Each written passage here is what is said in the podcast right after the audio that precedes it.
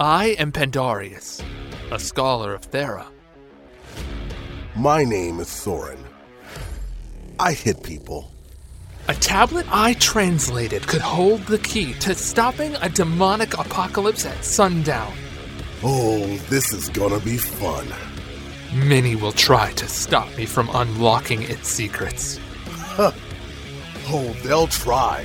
This would be my first adventure with Soren Let's go! as the avatar of Green Eyes. Welcome to a scholar's journey.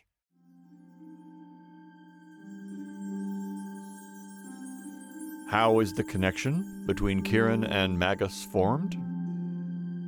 The secret to binding the soul of a Magus to a Kirin is kept from students and outsiders by the senior magi of the Pentacle. It is only revealed to their pupils when the students are deemed ready through vigorous testing.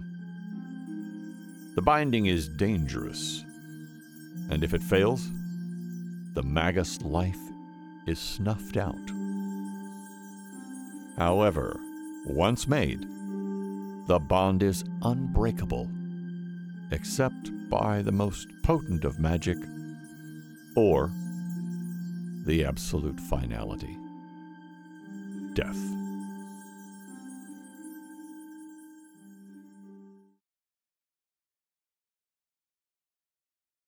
The city's streets were not yet crowded as Pandarius made his way nonchalantly toward Ed's tower.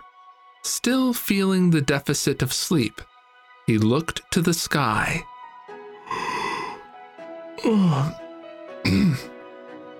Stupid bird. Two story buildings lined the pristine white stone road. The first story of each of the buildings hosted awnings and trade stalls, and the second story held living quarters for merchants and their families.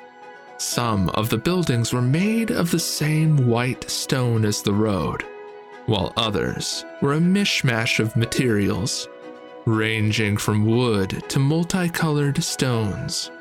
During this time of day, the trade district of Dail was beginning to open. Many shop owners were outside their stalls, sweeping dust and the like from their porches, preparing their wares for purchase, and setting out goods for hawking. Some organized their merchandise and then went back and did the same again to get it all just right. The area was bustling in the morning with laughter and cries of good cheer at the new day. Wares of all kinds dotted the side areas of the market exotic spices, weapons, ornaments, and jewelry, pastry, and meats. The sweet aroma of baking bread and the sharp odors of spices filled the air. The market district was close to the scar, which was why Pandarius was to meet Gale nearby at Ed's. Oedipegus Doramingus ap Magus was the mutual acquaintance who had put Pandarius in touch with Isaiah Hellcriff and his assistant Gale on account of Pandarius's particular field of expertise. Pandarius smiled as he munched the last of his biscuit and tramped down the smooth white road. Had he looked behind him and observed closely, he might have spotted the two hooded figures following him at a distance, and his demeanor might have been different. Light from the dual suns poured into one of the armor shops as Pandarius passed, and it reflected off a shield into his eyes, causing the scholar to raise his hands to block the glare. One of the shop owners waved Pandarius over to try to sell him some of his inventory, but Pandarius gestured him away and kept walking. Finally, Pandarius spotted the tower that was his destination. It was down one of the side alleyways, marked as Fenrin Lane, with an elegant purple and gold etched sign. The alleyway was an abrupt change from the bustling street behind him. It was a strange experience. One moment, there was a broad street and a growing crowd, and now, there was a tight fit, with barely anyone walking along the ornamented lanes. On both sides, miniature yards marked this as a residential sector. The building style also changed. There were twisted minarets, circular spiraling towers, large trees that had been hollowed out and turned into homes. This was the Magic Quarter, where the Magi made their homes. Eccentricities aside, the people who lived there were typically decent folk. Finally, he arrived at his destination. At least, he thought it might be his destination. One could never tell with magic users. This was the location, but Ed's house changed so often from multiple renovations, both magical and physical, that he had a hard time telling for certain. From top to bottom, the small tower was a thing of absolute chaos.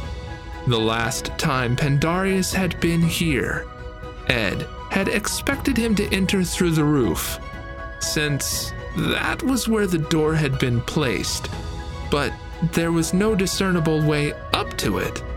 The tower was not straight. Instead, it zigzagged upwards at odd angles that would have made any architect scratch his or her head as to how the building was still standing. The artistic choices were also radical.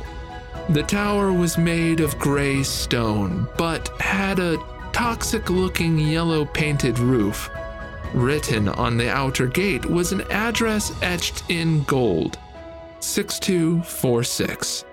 Regardless of Pandarius's feelings about Ed's architectural tastes, he was a kind and honest person, and that made him all right in the scholar's book. Pandarius walked in through the burnished copper gate and made his way down the stone path. He knocked on the round wooden door and waited. Ed opened the door in all his stumpy glory. Dressed to the nines in elaborate pink pajamas, he waved his short arms in defiance of Pandarius's early arrival, and then quickly hid his teddy bear behind his back. What are you doing here so late? I mean, early. I mean, late? You know what I mean.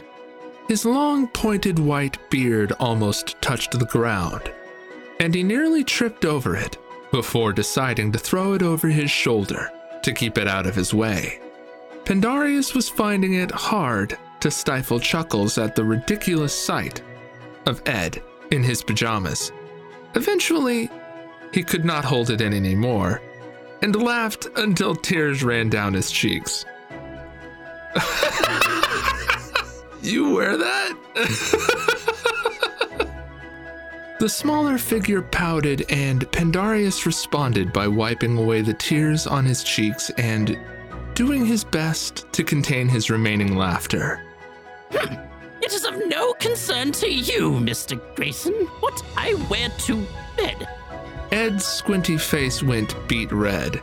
He straightened out his nightcap with its puffy, fuzzy little ball on the end and shifted his pajamas. As he straightened his back, trying to look serious. A difficult feat in such an outfit. I am here to meet with Gail Southtail, and a communication from you told me to be here just after sunrise. I believe your words were, Do not gaggle about. Or something like that. The friendly teasing escaped Ed. I appreciate your professionalism must get dressed without all this prattling. Gail should be here soon. When she does arrive, please let her in. Ed hurried up a set of stairs at the back of the tower that led up into his living quarters. Wait here in the uh, atrium thingy. Uh, atrium. Pandarius said it low enough that Ed could not hear the correction, and smiled to himself warmly. The first floor of Ed's tower was a mess. The atrium was shaped like a large pentagon, with shelves lining every wall, so stuffed with books that they were falling out into the floor. Even more books were stacked in disorganized piles. Some of them had been turned into improvised desks, though the term desk would be used loosely. Many had bookmarks poking out from between their pages for later reading. Loose pages were scattered across the room and seemed to move about at will. In one corner, an odd looking fireplace was aglow with burning logs. The entire space was covered in a visible layer of dust, and the stale smell of moldy paper pervaded throughout. Moments later, Ed came stumbling back down the staircase. He was now fully dressed in a blue robe that looked no less ridiculous, with a pattern of half moons, stars and teddy bears. The robe looked remarkably akin to his pajamas, but Pandarius said nothing. Ed's hair was combed straight, and his beard was tied with a pink ribbon. At the bottom, a knock sounded at the front door. Pen, would you answer that? Pandarius went to the door and opened it. On the other side was Gail Southtail. She was wearing the brown robes of the Hellcriff excavation crew. As she walked through the door, Pandarius noticed something different about her from the last time they had met. Gail laid her hand softly on Pandarius's shoulder as she passed, and Pandarius narrowed his eyes and scrutinized her. At just a glance, the scholar knew something was intrinsically wrong. She looked like the same Gail he knew, but she was different in some subtle way. Her appearance was familiar, but her demeanor seemed strange. She seemed more confident. It was hard for him to put his finger on why, but it seemed almost audible. He thought he saw the faintest outline of white on her shoulders, a silhouette of some kind, as a side effect of his heritage, of any person born of Magi. Pandarius was able to see the energy residue of contracts made with magical entities such as Kirin. Gale turned swiftly toward Pandarius. Do you have the translations for me, Mr. Grayson? Pandarius was sure of it now. The last time they had met, Gale had been energetic and slightly skittish, and now her demeanor was calmer and far more direct than before. Yes, ma'am, I do. It is as accurate as I could make it. One moment. He kept his eyes locked on the researcher while he began digging around in his bag for the tracing and his notes. He pulled them from the sheaf and held them out to her warily.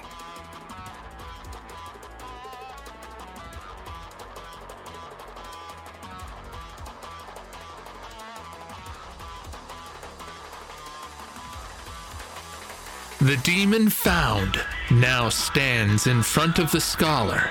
But what connection does she have to the information he holds? And don't forget, there are assassins hot on his heels in the next episode of A Scholar's Journey.